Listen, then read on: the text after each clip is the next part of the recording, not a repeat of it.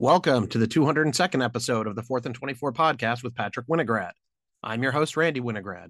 In this edition of the podcast, our topics are a brief overview of Patrick's weekend predictions, our recap of the NBA playoffs so far, and our weekly look at Major League Baseball action.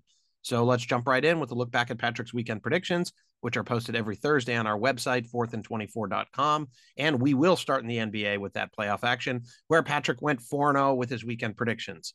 In Major League Baseball, Patrick went one and three with his weekend series predictions. So Patrick went a combined five and three. That brings him to a 710 and 459 overall record, which is a 60.7% winning percentage. Patrick, your thoughts on your weekend predictions? Well, I thought I had a good bounce back week in the uh, NBA, obviously, with the 4 0 record. Um, I was envisioning a better week in MLB um, so that I could, you know, use some line that maybe a basketball player would use about bouncing back from losses. But um, I'm not going to do that because five and three is like a, a, pretty normal record for me. So it wasn't as good as I expected, obviously, with the one and three in MLB. I'll get to those in a second. But all of my predictions were game three predictions. Uh, some could argue maybe the most pivotal game uh, in any series. If you're down two nothing, you lose this game and the series is over. Um, if it's one to one, I believe the winner of that game three goes on to win the series about 72 ish percent of the time, something like that, 75, something, some big number like that. It's at least 70 or so percent. Um, so pretty important games. Uh, the Warriors, they avoided going down 3 out of the Kings by winning this game 114 97. The Suns beat the Clippers 129 to 124 to swing the series back in their favor after losing game one. Uh, the Knicks beat the Cavs 99 to 79 in their first game at MSG in the series. Uh, and then the Lakers beat the Grizzlies 111 to 102 to uh, swing this series back in their favor to make that two to one, just like the Knicks did after trading the two games on the road. In MLB, um, the Blue Jays took two of three from the Yankees. Yankees just got no offense in the final game of the series. Uh, they lost five to one uh, in the series rubber match. The Astros swept the Braves, which is the only series I got correct. Uh, the Red Sox took two of three from the Brewers. The Brewers uh, were the best record in the NL heading into the weekend, but not anymore um, as a result of, well, actually, I think the Braves might have been the best record, but they were at least close to each other. Uh, but after losing the series, it is definitely not them anymore. They're actually second in their division. More on that later. But their Sunday game, they were up four to three um, in, I think, the seventh or the eighth inning but the Red Sox had a nine run inning. Masataka Yoshida hit two home runs in the same inning. Justin Turner had a solo homer and a bases loaded walk to draw to to uh, bring in a runner uh, in that inning. So a lot of runs for the Red Sox, and that ended up obviously swinging the series in their favor. As I think they won that game twelve to five, something like that. Uh, the final game of the series. Um, and then the Marlins took two or three from the Guardians.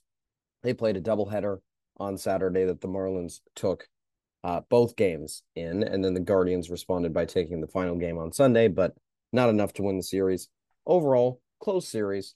Not really going to complain too much about it, but uh, would like to do better next week in MLB, especially because it will be left out on an island as the only predictions I have in a few short months, honestly, at this point, because we're getting to almost the end of the NBA season. I mean, it's it's it's halfway through the first round. Obviously, some some series are already over, uh, as we know. So uh, it'll be only MLB predictions in probably a month, uh, right near the NBA Finals. Okay. Well, Patrick's predictions for next weekend will be posted on our website on Thursday. That's at 4thand24.com. Let's move from Patrick's weekend predictions over to our review of the start of the NBA playoffs. And we will start in the Western Conference, where the number one seeded Denver Nuggets lead the number eight seeded Minnesota Timberwolves three games to one. Yeah, the Nuggets looked like they were really easily on their way to a sweep in the series. I'm not going to lie. Um, but Anthony Edwards kind of willed their way, willed the Timberwolves back to at least taking a game. Um, the Nuggets won game two, 122 to 113. They won game three, 120 to 111. And they and then they lost game four, 114 to 108. As I said, that game was in overtime. Um, it, look, the one thing I will say about this series is that the Nuggets have firm control of it. I don't really expect the Timberwolves to win a game beyond this. I think going back to Ball Arena in Denver um, gives the Nuggets a pretty big advantage, just having that home field and a chance to clinch the series. Um, I think they're going to do it. probably whenever I don't know when that game is, but I, I do believe that they're going to uh, end that series right there in Denver um, in game five. And it'll be a five game series for the Nuggets, which honestly, I think that's what we both predicted coming in. Maybe you might have predicted a sweep, not sure. Uh, but look, I, I think you've got to give credit to Anthony Edwards, though, still. Um, probably the one guy on this team that deserves credit for that mentality, despite the fact that he's a young player. He really did say he was the one who came out kind of as the leader of the team and said, Look, we're going to keep playing hard. We're going to keep trying to win games. Everybody's saying it's over because they're up three games to none. We we're just going to go out, take it game by game, and we're going to make sure that it's still first to four. It's not first to three. So we're going to go out and we're going to win some games. We're going to compete. Um, and then despite a 12-0 run by Denver to send the game to overtime, because Minnesota was up 96 to 84 uh, before the Nuggets came storming back at the end of regulation to send this game to overtime. Um, I was surprised, honestly, the Timberwolves stayed in it because at that point, when a team seizes the momentum like that, it's pretty rare for them to, it's pretty rare for the team that lost the momentum and gave it up to actually come back and still win that game. Um, so credit to the Nuggets, or sorry, credit to the Timberwolves for doing that despite the Nuggets run that they got on. Uh, but then Anthony Edwards hit the dagger. It was, I believe, 109 to 108, and he hit a big three. Um, and then the Nuggets fouled them once, and that's how we ended up at 114, 108. But Anthony Edwards deserves all the credit in the world for these games. Was playing so well in the games they lost anyway. It's glad I'm glad to see him get a win uh, in this series. Will his team to this win in Game Four, despite the fact that I still don't think it's going to last very much longer. All right, well, let's move over to the uh, others. Well, one of the other series uh, in the Western Conference, but the one featuring the number two seed. Uh, the number seven Lakers lead the number two seed Grizzlies three games to one. Well, the West is perhaps the conference where everybody had the same picks. Um, and most of the time, when people have the same picks, it's pretty chalk because there's some dominant teams. The East is pretty indicative of that. But this this year, um, you have the Lakers and you have the Warriors, who are you have one who one team who has LeBron James, um, an inevitable playoff force that pretty much always uh, gets off the mat and plays well against whoever he's playing against. Very hard to knock him out, obviously. Um, and then you have the Warriors, who are the defending champs, Lakers playing a young Grizzlies team that's kind of dealt with some roster upheaval multiple times through the middle of the season. A lot of injuries to their front court with Steven Adams uh, out for the year and Brandon Clarke also having his injury pretty early on. So, you know, they did have time to fix those issues, but and get guys into the rotation um, and into the starting lineup that weren't perhaps there in the first place, like Xavier Tillman. But at the same time, they're just not as strong as they were in terms of the team that well, that secured the two seed it was mostly the team playing with Steven Adams. Um, although you know they didn't have Ja for a little bit as well, obviously. Um, so they they've dealt with some injuries, some adversity throughout all this stuff. But I, I do believe that um, you know, the Grizzlies are just a little bit too young and they're not really made for this moment against this great of a player. Um, it's the same thing that happened with them when they were playing against Steph Curry, honestly. Uh, but they're just getting dominated by greatness, and LeBron is kind of the driving force for the Lakers. But let, us go into this a little bit. So, game two, the Grizzlies won 103 to 93. Ja Morant did not play in this game. Um, but, you know, by the way, kind of ironic that the Grizzlies win the one game where Ja doesn't play. And, you know, it's not because of Ja. We all know this. He's a great player. Um, in game three, let's just move on to that. The Lakers won 111 to 101, despite Ja dropping 45, 13, and 9 um, with 24 points in the fourth quarter. He just would not stop scoring in the fourth quarter. But the Lakers got off to, I think the I, I believe it was tied for the largest lead at the end of a first quarter in playoff history in the NBA. So the Grizzlies just dug themselves into a hole that they just couldn't get out of. It was 35 to 9 at the end of the first quarter. Um, they just had no response for that. I mean, it doesn't really matter what happens from there on out. A 26 point deficit is pretty much impossible to overcome. And the Grizzlies figured that out uh, on Sunday, or I think no, on Saturday uh, with that game. Um, and then in Game Four, the Lakers held the lead for most of it, but the Grizzlies had the lead going into the fourth quarter, led for most of the fourth quarter, continued to hold the lead until the very final seconds of the game, where LeBron hit a layup with 0.8 seconds left. AD blocked a shot that would have been the game winner uh, if it had gone in. But I mean, it, it, who knows what it looked like? AD blocked it pretty much out of Ja Morant's hands. Um, but the Lakers end up sending the game to overtime, and in overtime, uh, LeBron, the rest of the Lakers took over the game. Were pretty easily able to come out with the victory, a 117 to 111 finish uh, over the Memphis Grizzlies to take a 3-1 series lead as the series goes back to Memphis for game 5. I think I think Memphis will probably win game 5, but then I think it's over. I think the Lakers are going to win game 6. I think they really had a lack of energy in the game that Ja didn't play. I feel like they just felt, look, series is over, whatever. Uh, but they got their edge back when Dillon Brooks started talking trash. And, you know, it's the same thing as always with the Grizzlies that they really only talk when they're winning. Um, and, you know, I don't normally like to comment on things like that, but it's it's a common theme. Uh, I think it was Klay Thompson who said that. He was he was right. Um, as much as the Warriors may talk themselves, um, you know, with Draymond and everything, Klay Thompson was right about this Grizzlies team. They do really only talk when they're up, and it feels like their mojo is only really there when they're winning a series. And once they get down, uh, you just don't see the quite quite as much fight from Memphis as um, most teams are able to show, and as they have, and as they show when they're actually winning a series. So it's kind of an interesting dynamic there. But Lakers look like they're going to take control. I wouldn't be surprised if they won Game Five, but if I'm predict- predicting forward, I'm looking at the Lakers losing Game Five, winning Game Six to win the series.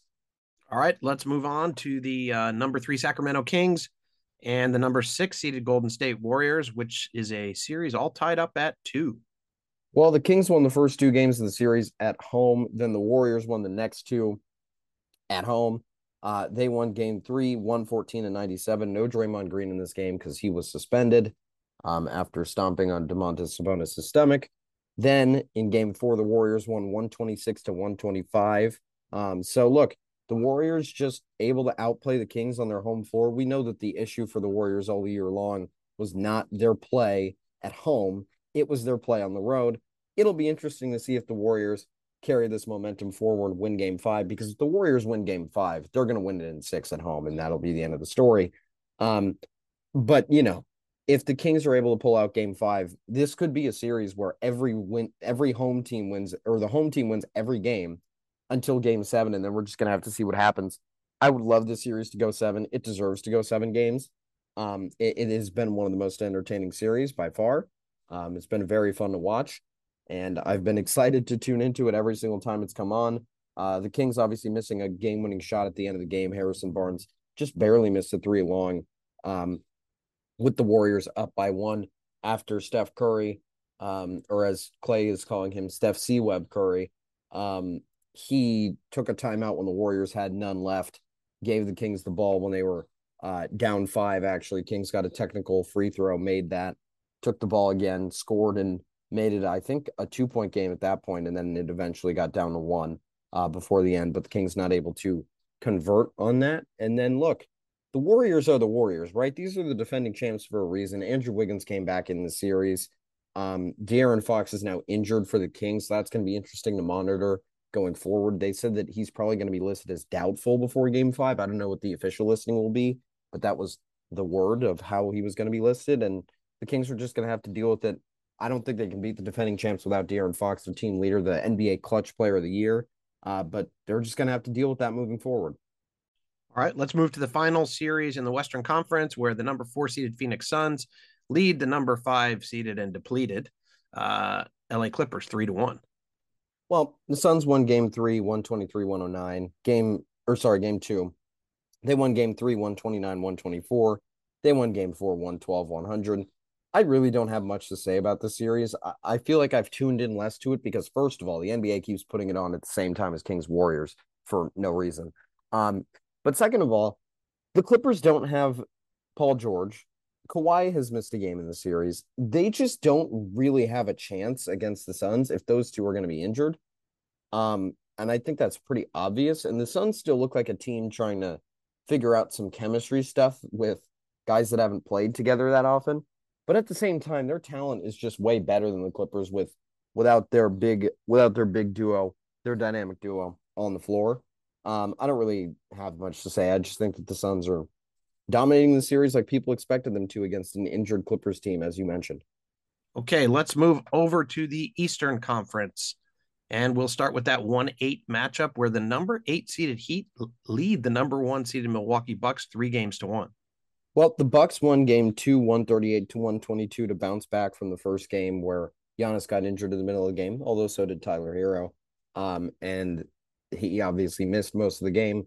Um, but they responded, won that game by making 25 threes, which was tied for an NBA record in a playoff game, I believe.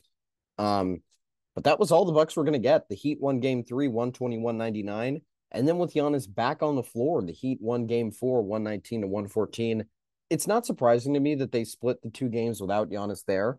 But I really thought that with Giannis returning uh, for Game Four in the two-one series, he was going to lead the Heat, or sorry, lead the Bucks to a victory over the Heat in Game Four and start to turn the series uh, into an even series, maybe a long seven-game series. But at this point, it looks like the Heat are going to close it out pretty early. Um, I fully expect the Bucks to win Game Five, and they are the better team in this matchup. Obviously, the Heat are the eight seed, the Bucks are the one seed, but I just don't know how healthy Giannis is, and I don't know if they're going to be able to keep up a level of play that will beat that will be good enough to beat the Heat, who have actually played them a few times in the playoffs now. Pretty familiar with this matchup. Um, so it'll be an interesting discussion. We'll just have to see what happens. Um, but for now, looks like the Heat are in control of the series. Wouldn't be surprised. I mean, out of all three one comebacks that are possible, this would be probably the least surprising if it happened. All right, let's move over to the number two seeded Boston Celtics facing the number seven seeded Atlanta Hawks, where the Celts lead that series three games to one. The Celtics won game one in dominant fashion. In game two, pretty much the same story, although maybe not as dominant as the first game, but they won 119 to 106. But the Hawks were able to respond on their home floor, taking game three, 130 to 122. Um, this has been a, I'm going to not talk about game four for a second. Up until this point, it has been more of a competitive series than I honestly expected it to be. Um, I still did say before the series that I thought the Hawks were going to take a game, but I think at least I might have even said in six. But I, still feel like the feel of it after the first game has not been this whole blowout feel where the Celtics are just kind of going through the motions after taking a 30 point lead in the first half. It, it, the Hawks have really kind of forced them to actually play good basketball, execute, but the Celtics are more than up to that challenge, and they are a better team overall. So it's not really going to be an issue for the Celtics. And then game four, they won 129 to 121, uh, able to steal that win on the road that they needed to go up three to one in the series. And DeJounte Murray got suspended a game at the end of that game for, I guess, shoving, bumping into, I don't know what wording to use. I guess bumping into is probably the most accurate. Uh, bumping into an official at the end of the game, something that you just can't do. Um, if you're DeJounte Murray, if you're any player in any series. But, you know, not really a smart play, obviously. And then now he'll be out for game five. Celtics will probably close it out in game five in Boston. Uh, would be surprised if it went any other way. All right, let's move over to the 76ers against the Nets. Philadelphia, the number three seed, the Nets, the number six seed. Um, that was a sweep. Sixers swept the Nets. Yeah, I don't really have uh I have as many words about this as I do about the Suns Clippers. Um Although perhaps maybe this one's more interesting because the Sixers won game three, 102 97. But then game four, no Joel Embiid. Um, offensively challenged, the Sixers were in this game. Didn't didn't even reach 100. But the Sixers won 96 to 88. I mean, it wasn't really that big of a struggle for them. The Nets were pesky. They got better throughout the rest of the series, honestly, um, over the course of the series. But the fact of the matter is, this team is nothing more than a play in team that'll probably lose in the play in bracket next year if they don't get somebody who's actually, or if they don't develop somebody from within who is actually going to be the alpha dog on this team. I mean, Mikal Bridges has done it at times. I don't know if he's good enough to keep it up in the postseason. Um, we'll see. Uh, I will say that at the, at the trade deadline, I said this was a bunch of role players on one team, and I don't even know how they're going to deal with like a college type system where they're all scoring 15 a game. I will say that Bridges did step up and really up his scoring. I think he was averaging 25 ish, 26 in his last few games of the year for the Nets. So I will give him credit for that. He has kind of developed into not necessarily an all star or a superstar, but at least a, a, a, a developing star, an emerging star for this Nets team. He's definitely the leader going forward, but I just don't know if that's enough firepower to be a surefire playoff team uh, in the East, especially with a few teams on the rise next year. Uh, but we'll just have to see what happens with that with the Nets. But I don't know if I quite believe in them to uh, get back to this point next year without the head start from a KD Kyrie core at the beginning of the season. Okay, and then the final season in final season, final series in the East. Uh, number five seeded New York Knicks lead the number four seeded Cleveland Cavaliers three games to one. Well, as soon as the Knicks stole game one in Cleveland, I didn't necessarily think the series was over, but I thought that from a, it went from a close series that tilted in the Cavs' favor to a close series that tilted a little more heavily in the Knicks' favor. Um, that was a message that they sent taking game one. And while the Cavs were able to win game two, 107 to 90, when the series shifted back to New York, it really felt like that game three was going to determine a lot. If the Cavs could keep their momentum going and win game three uh, to win two in a row and make it two to one in the series, then they'd probably have a chance in the series. But now the Knicks were able to hold the Cavs under 80 points. The first time any team in the NBA has scored less than 80 um, in a game this season. And by the way, the Cavs did come close to doing it multiple times, so it's not really surprising. Uh, they are a defensive focused team against a defensive focused team in the Knicks. But Knicks win this game by 20, send a big message, come out in game four, do it again, win 102 to 93. I think, like the Grizzlies Lakers series, I think the Cavs are going to take game five, and then I think the Knicks are going to close it out on their home floor in game six, and that will be the end of the series. Um, but it's kind of funny that the Sixers already finished their series before the Lakers even played game four. Um, that the NBA scheduling is uh, a little bit inconsistent, but um, to say the least. But uh, I've loved watching the playoffs so far. I will continue to love it going forward. Very interesting to see how these series will turn out, especially um, knowing that we do have a bunch of 3 1 leads, but at least that Kings Warriors series is kind of the crown jewel of the playoffs so far. And I think it will continue to be that way. Yeah, uh, very exciting action in the NBA. And uh, that wraps this week's look back at NBA playoff action. We will continue that uh, next week, where obviously the series will have been wrapped up. And we might even have, due to the scheduling quirks you mentioned, some second round action probably going on at that point in time. So uh, let's move off the NBA and turn our attention to Major League Baseball with our weekly review, which we start as always in the American League East. Well, at top of the East, you have the Tampa Bay Rays, who are 20 and 3 on the season and 870 winning percentage. You keep bugging me about it, so I'm going to say it unless you want to throw it in. The Tigers, they went I'll 35. throw it in. It's... Okay, fine. Go ahead. I, I, I keep ha- every year I, I keep harping on the fact when a team has a great start, oh, there's no way they'll catch those uh, 1984 Detroit Tigers who started 35 and 5, um, which is just when you look back a miraculous achievement. So um, the, the Rays are threatening it. Um, they're 20 and 3.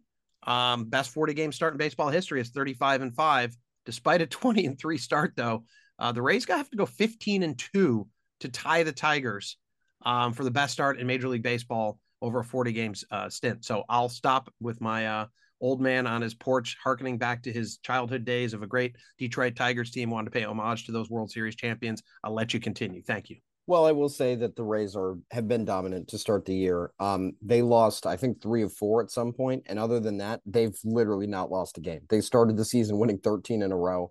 Uh, they've now won six in a row. After that, losing three or four stretch. So this team is ridiculous. Um, they are playing the Astros right now, who are on the up and up. Obviously, they're the Astros anyway, so strong roster. But I will say, when you look at the Rays schedule, I would like to mention two things. First of all, the Rays have an 870 winning percentage. 35 and 5 in 40 games is an 87.5% winning percentage. There's a chance that they could do that. They would probably have to take two of three from the Astros here, but they just swept the White Sox. And guess who they play for four games at the end of April? It's the White Sox. So if they're going to end April, um, if they sweep in a hypothetical world where this team sweeps the Astros, they're at 22 and 3 they sweep the White Sox and they're 26 and 3. And all of a sudden, 12 game winning streak again. And then when you say they need to go 9 and 2, it seems a lot more manageable um, to do that. And in their next 11 games after that, they play the Pirates, the Yankees, and the Orioles. Um, so that would be that would be the trick. They play actually they play the Pirates, the Yankees, the Orioles, and then the Yankees again. So I really think that the problem that's going to halt them is not um their actual level of play. It's just that they're playing the defending champs. They're playing the Yankees twice. They're playing the Orioles, who are going to be vying for position in their division, as we'll get to in a second. So I really don't think they can sustain it, but not because of the level that they're playing at. They have a plus 93 run differential, which is insane this early in the year. It's just the fact that um, they are running into a way tougher part of their schedule Although I still will mention that any team that's 20 runs allowed um, ahead or 14 runs allowed ahead of every single other team in MLB, only 25 games in the season for most teams, 22, 23 ish. It's just ridiculous. Their pitching staff is insane, um, off the charts. And, and to go with that, they have the best OPS in the league. Um, the only team that's really challenging them in a few offensive categories are the Dodgers, who are challenging them in slugging and and home runs. But even then, they don't measure up to it, and that's pretty much all the Dodgers have been doing this season, um, right on the offensive end, which we'll get to, to that later. Uh, but in the rest of this division, the Orioles are 15 and 7, despite having the second best record in baseball. Um, they are second best record in the AL, I should say. They are um, in second place, four and a half games back in the division. Then you have the Blue Jays. They are 14 and 9. They've won six and or sorry, they've won two in a row, six and four in their last 10.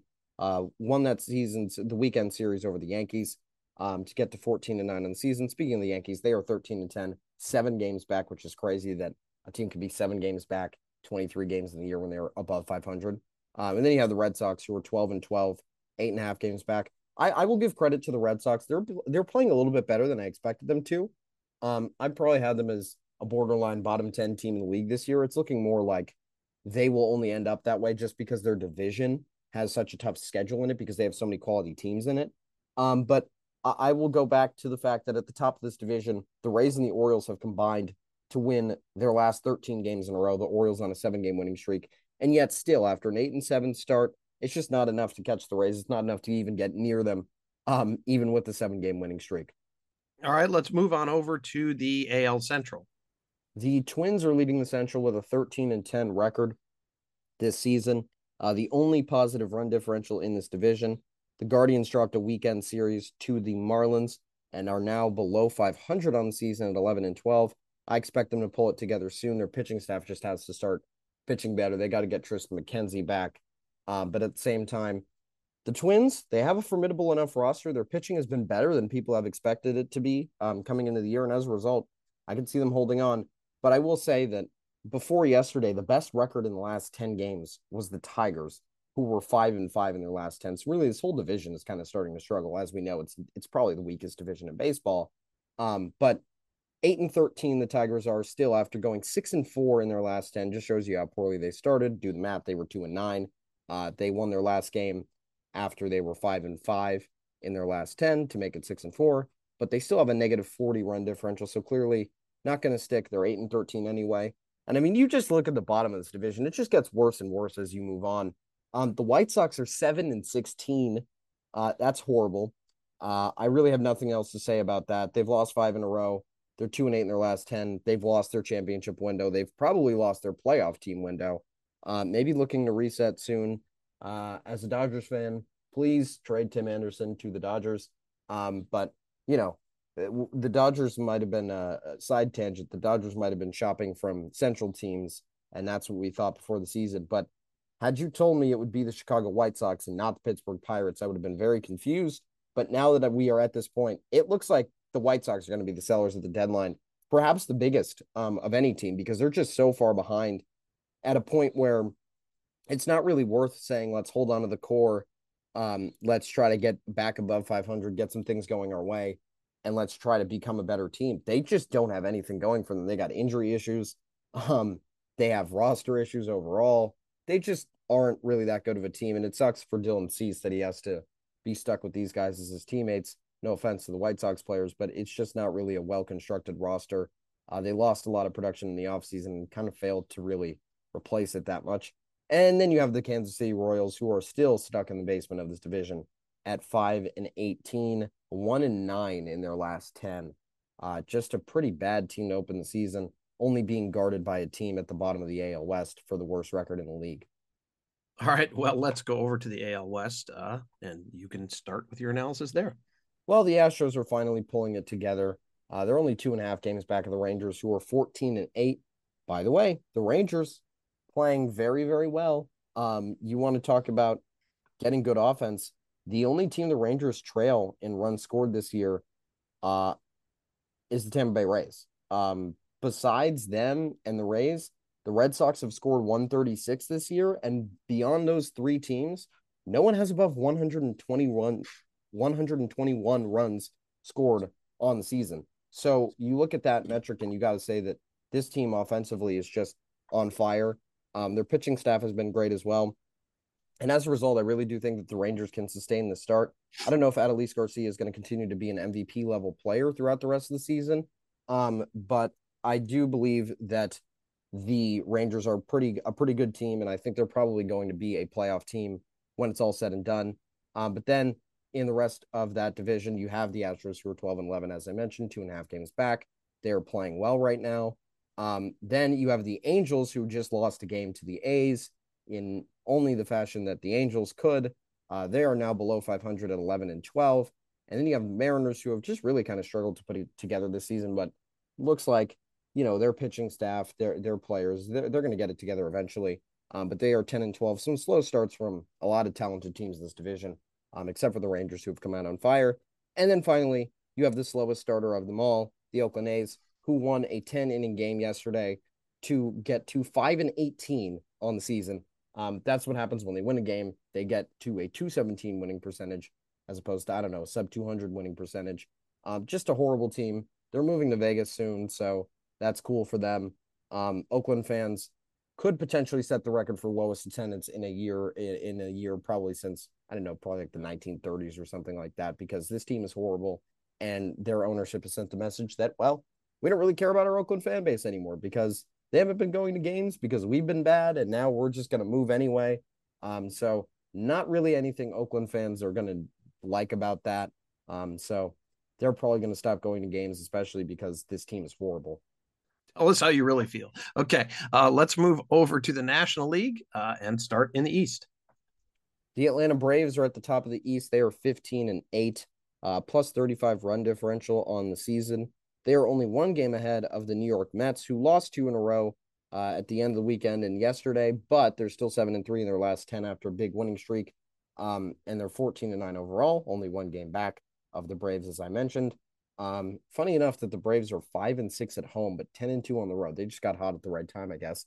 Uh, but then you have the Marlins, who are still above 500. Good for them. They are playing good baseball to start the season. They've lost two in a row, but they are six and four in their last 10 uh, 12 and 11 on the season, only three games back of the Braves, despite a negative 34 run differential, which would indicate that this is not really going to stick very long.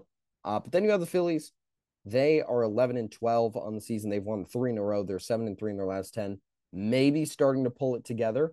Uh, Brandon Marsh, surprisingly, is leading the league in OPS this season. So that kind of came out of nowhere. But I guess there's your replacement for the production loss by Bryce Harper not being available. And Rhys Hoskins, Trea Turner has started to slowly pull it together after I think he had zero home runs in his first 50 at bats, despite that pace that he was on at the WBC and even in spring training. Um, but he's able to pull it together. The, the Phillies are getting better. Team that's not getting better, that's the Washington Nationals. Seven and 14, seven games back. Um, they are three and seven in their last 10. Not really a good team offensively. Joey Meneses is a pretty good player, but everybody else is kind of struggling a little bit on that team, uh, especially on the offensive end. So not really going to see much production out of the Nationals this season. But the NL East, with the Marlins getting better, has just gotten deeper as a division. Uh, I like what the Marlins did with their roster. The Phillies are just going to have to play through their injury injury issues, but when they get their guys back, this is probably the deepest division in baseball besides the AL East, which doesn't really have a bad team in it because the Red Sox are far better than the Nationals are, um, even though the Red Sox aren't amazing. Okay, let's move over to the uh, National League Central with a surprise remaining at the top of the division. The Pittsburgh Pirates are 16 and 7. They've won seven games in a row uh, to get to this point. They are one game ahead of the Brewers and have the best record in the National League, which is crazy. Never thought I would say that sentence. Uh, but they have a plus 25 run differential, same as the Brewers. It's the second best in the National League, or it's the third best in the National League, I should say. It's tied for the third best. Um, and then you have the Brewers who are 15 and 8, one game behind them. They've lost two in a row. They're six and 10 in their last, or sorry, six and four in their last 10. Um, but at the same time, they are tied with the Braves for the second best record in the NL. So can't really complain if you are a Brewers fan. If you are a Cubs fan, you can complain because they dropped three and four the, over the weekend to the Los Angeles Dodgers, but they're still 12 and 9 on the season. Um, they're in a good division, obviously, as we know, but at the same time, all you need to do is make the playoffs to get the shot. Uh, we've seen that with the Braves. They won a title off of an 88 win season uh, a team that barely made the wild card game, um, and then have springboarded off of that into a new era of dominance in the NL East. But look, the Cubs still got a chance. Obviously, it's way early in the season. Um, they actually have the best run differential in the NL, so theoretically that should uh, even out over the course of the season. I mean, we obviously uh, were very, very keen on that series. And you even mentioned that the Cubs actually uh, tied the Dodgers overall in runs scored in that series, despite losing three of four, uh, which is rare. So that run differential, that's how it grows. Um, speaking of run differential, the Cardinals, their negative six run differential is pretty modest for a team that's nine and 14, but they need to just start winning some games. I mean, their pitching staff has not held up at all this year. Um, and as a result, they are just kind of struggling out of the gates. And I don't really think that's a problem they can solve unless they go crazy at the trade deadline um, and finally give up some of their prospects or bring up some of their prospects uh, and hope that they can pitch better than who they have currently in MLB because it's really just not cutting it the pitching staff that they have uh, right now. And then at the bottom of the division, you have the Cincinnati Reds. They're eight and fifteen. Not really expecting them to do anything this season. Uh, three and seven in the last ten and they're in a pretty stacked division. So I don't really see, especially with the Pirates and the Cubs emerging like they have this year. So I don't really see the Reds making too much noise. Uh, but I'm also not going to bash them because they're a decent. They're they're not horrible uh, in a pretty good division. Um, they're not quite Royals or um, A's level this season, so they get to avoid me uh, bashing on them a little bit. All right, let's wrap it up with the National League West. Well, before the Dodgers, or sorry, before Arizona played a game yesterday, the Dodgers had somehow come back and started uh to and sorry, tied the Arizona Diamondbacks at the top of this division at 12 and 11. The Dodgers are the only team with a positive run differential uh, in this division. They lead the division in runs scored. They lead the division in least runs allowed, uh, resulting in that plus 19 run differential that I was talking about. But the Arizona Diamondbacks beat the Royals by one run yesterday, so they uh, are now in the lead by a half a game at 13 and 11. Uh, a surprise team to most to start out the year, but not a surprise to me. They have my rookie of the year pick and Corbin Carroll on their team. Uh, they're using their speed to their advantage. They just get on base and start playing aggressive, and that has that has merged really well uh, with the rule changes for this year.